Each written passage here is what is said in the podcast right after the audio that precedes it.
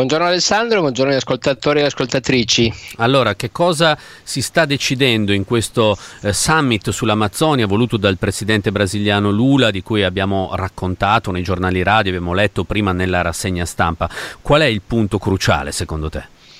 Ma il punto cruciale è che finalmente è tornata la politica in Sud America per affrontare i grandi temi, i grandi temi del continente, che in questo caso sono anche i grandi temi dell'umanità, perché quando parliamo di Amazzonia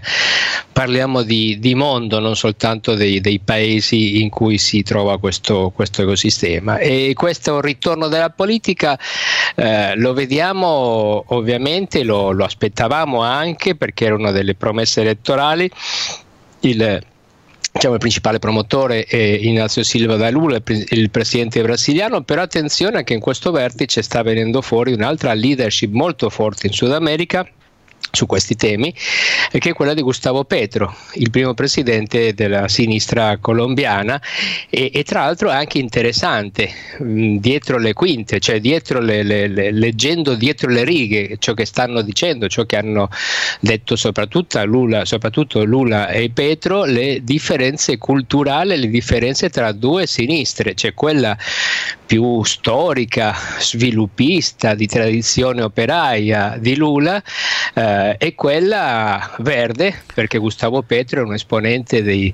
dei movimenti ambientalisti colombiani, la Colombia è il paese in tutto il continente americano dove è più forte il movimento ambientalista e anche a livello politico e, e si vedono, si, si, sentono, si percepiscono queste differenze. Ma benvenuto questo, questo dibattito che non è esento di polemiche, sono polemiche soprattutto introdotte da Lula. La prima contro la Francia,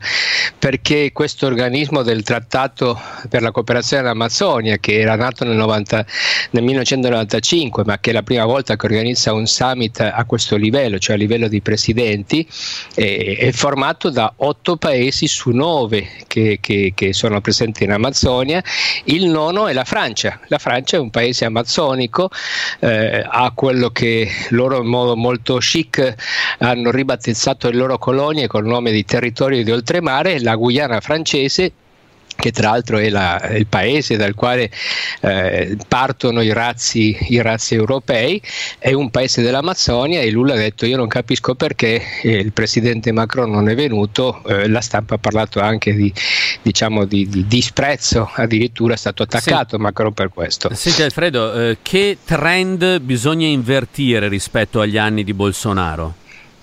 Beh, assolutamente eh, i numeri stanno dicendo che in, in, parte il trend si è già eh, in qualche modo cambiato perché i dati di cui disponiamo sulla deforestazione parlano di un, di un calo del 75%, parliamo del primo trimestre del 2023 rispetto all'anno precedente, eh, un calo del 24% degli incendi e un calo del 10% sulle emissioni di gas serra, quindi qualcosa sta succedendo, nel Brasile sono stati espulsi 25.000 minatori abusivi, eh, però eh, ovviamente questo, questo, non basta. E qui torno, torno, per concludere alle differenze tra Petro e Lula, perché uno dei temi sui quali si sta sorvolando è quello del petrolio. Gustavo Petro è totalmente contrario allo sfruttamento petrolifero nel bacino dell'Amazzonia, mentre invece Lula non sta dicendo nulla, anzi eh, pare che sarebbe intenzionato autorizzare Petrobras, che la compagnia petrolifera del Stato brasiliano, a fare prospezione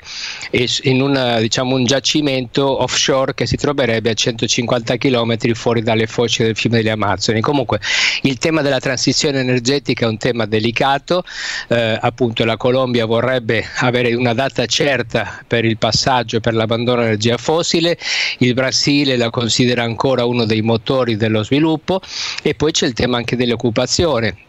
cioè conservazione tipo santuario oppure conservazione produttiva. E su questo Lula è inflessibile, lui ha detto certamente noi tuteleremo l'Amazzonia però dobbiamo allo stesso tempo creare posti di lavoro. Quindi ecco diciamo che ci sono eh, sicuramente alcuni temi sui quali non tutti la pensano allo stesso modo però almeno su uno c'è una grande convergenza e questo è già molto importante che è quello di stoppare la deforestazione. E questo sarà probabilmente il punto più diciamo il primo punto di convergenza urgenza eh, quello di creare un coordinamento tra le forze di sicurezza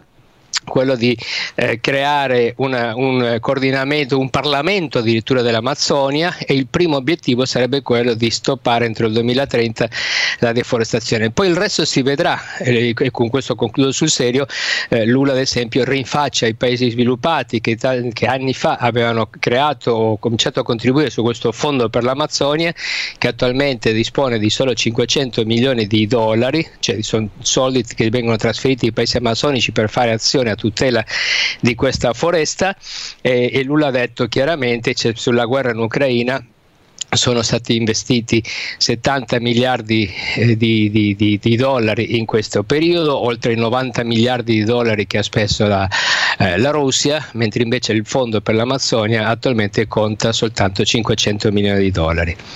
Senti Alfredo, adesso allora intanto saluto eh, anche Martina Borghi che è la responsabile foreste di Greenpeace. Buongiorno Borghi. Buongiorno, Borghi. Buongiorno a tutti e a tutti. Buongiorno, adesso eh, arriviamo anche da lei, intanto le chiedo di rimanere ancora in ascolto e ehm, con Alfredo Somosa eh, rimaniamo ancora un attimo perché io Alfredo volevo chiederti anche qual è, eh, se c'è un ruolo di Europa e Stati Uniti in tutta questa partita.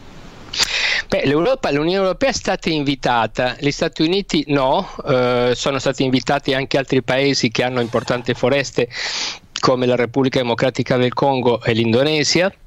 Diciamo che l'Unione Europea e l'Europa è presente perché sono eh, gli unici eh, paesi che stanno contribuendo a questo fondo per l'Amazzonia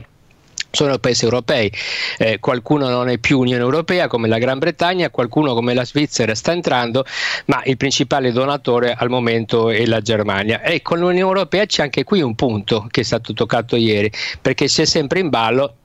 l'accordo tra eh, Unione Europea e Mercosur, cioè il mercato comune che comprende anche il, il Brasile, anzi soprattutto comprende il Brasile. E, e Lula ieri ha detto non, non vogliamo che venga utilizzato l'alibi della tutela ambientale per bloccare gli accordi commerciali, cioè sostanzialmente quello che ha detto l'Europa, quello che avete mm. fatto con Bolsonaro di bloccare l'accordo perché Bolsonaro non, da, non dava garanzie, adesso non può essere più utilizzato. Quindi in realtà l'Europa è un invitato, è convitato di pietra anche se se poi anche sì. di persona è rappresentato, perché o come donatore o come partner economico eh, il Brasile considera centrale eh, la presenza dell'Europa, mentre invece, e questo ormai non stupisce più nessuno, gli Stati Uniti non vengono citati da nessuna parte perché, come più o meno abbiamo raccontato più volte, non hanno più una politica estera per l'America Latina almeno da 30 anni e men che meno su tematiche ambientali. Grazie Alfredo, grazie Alfredo grazie Somosa.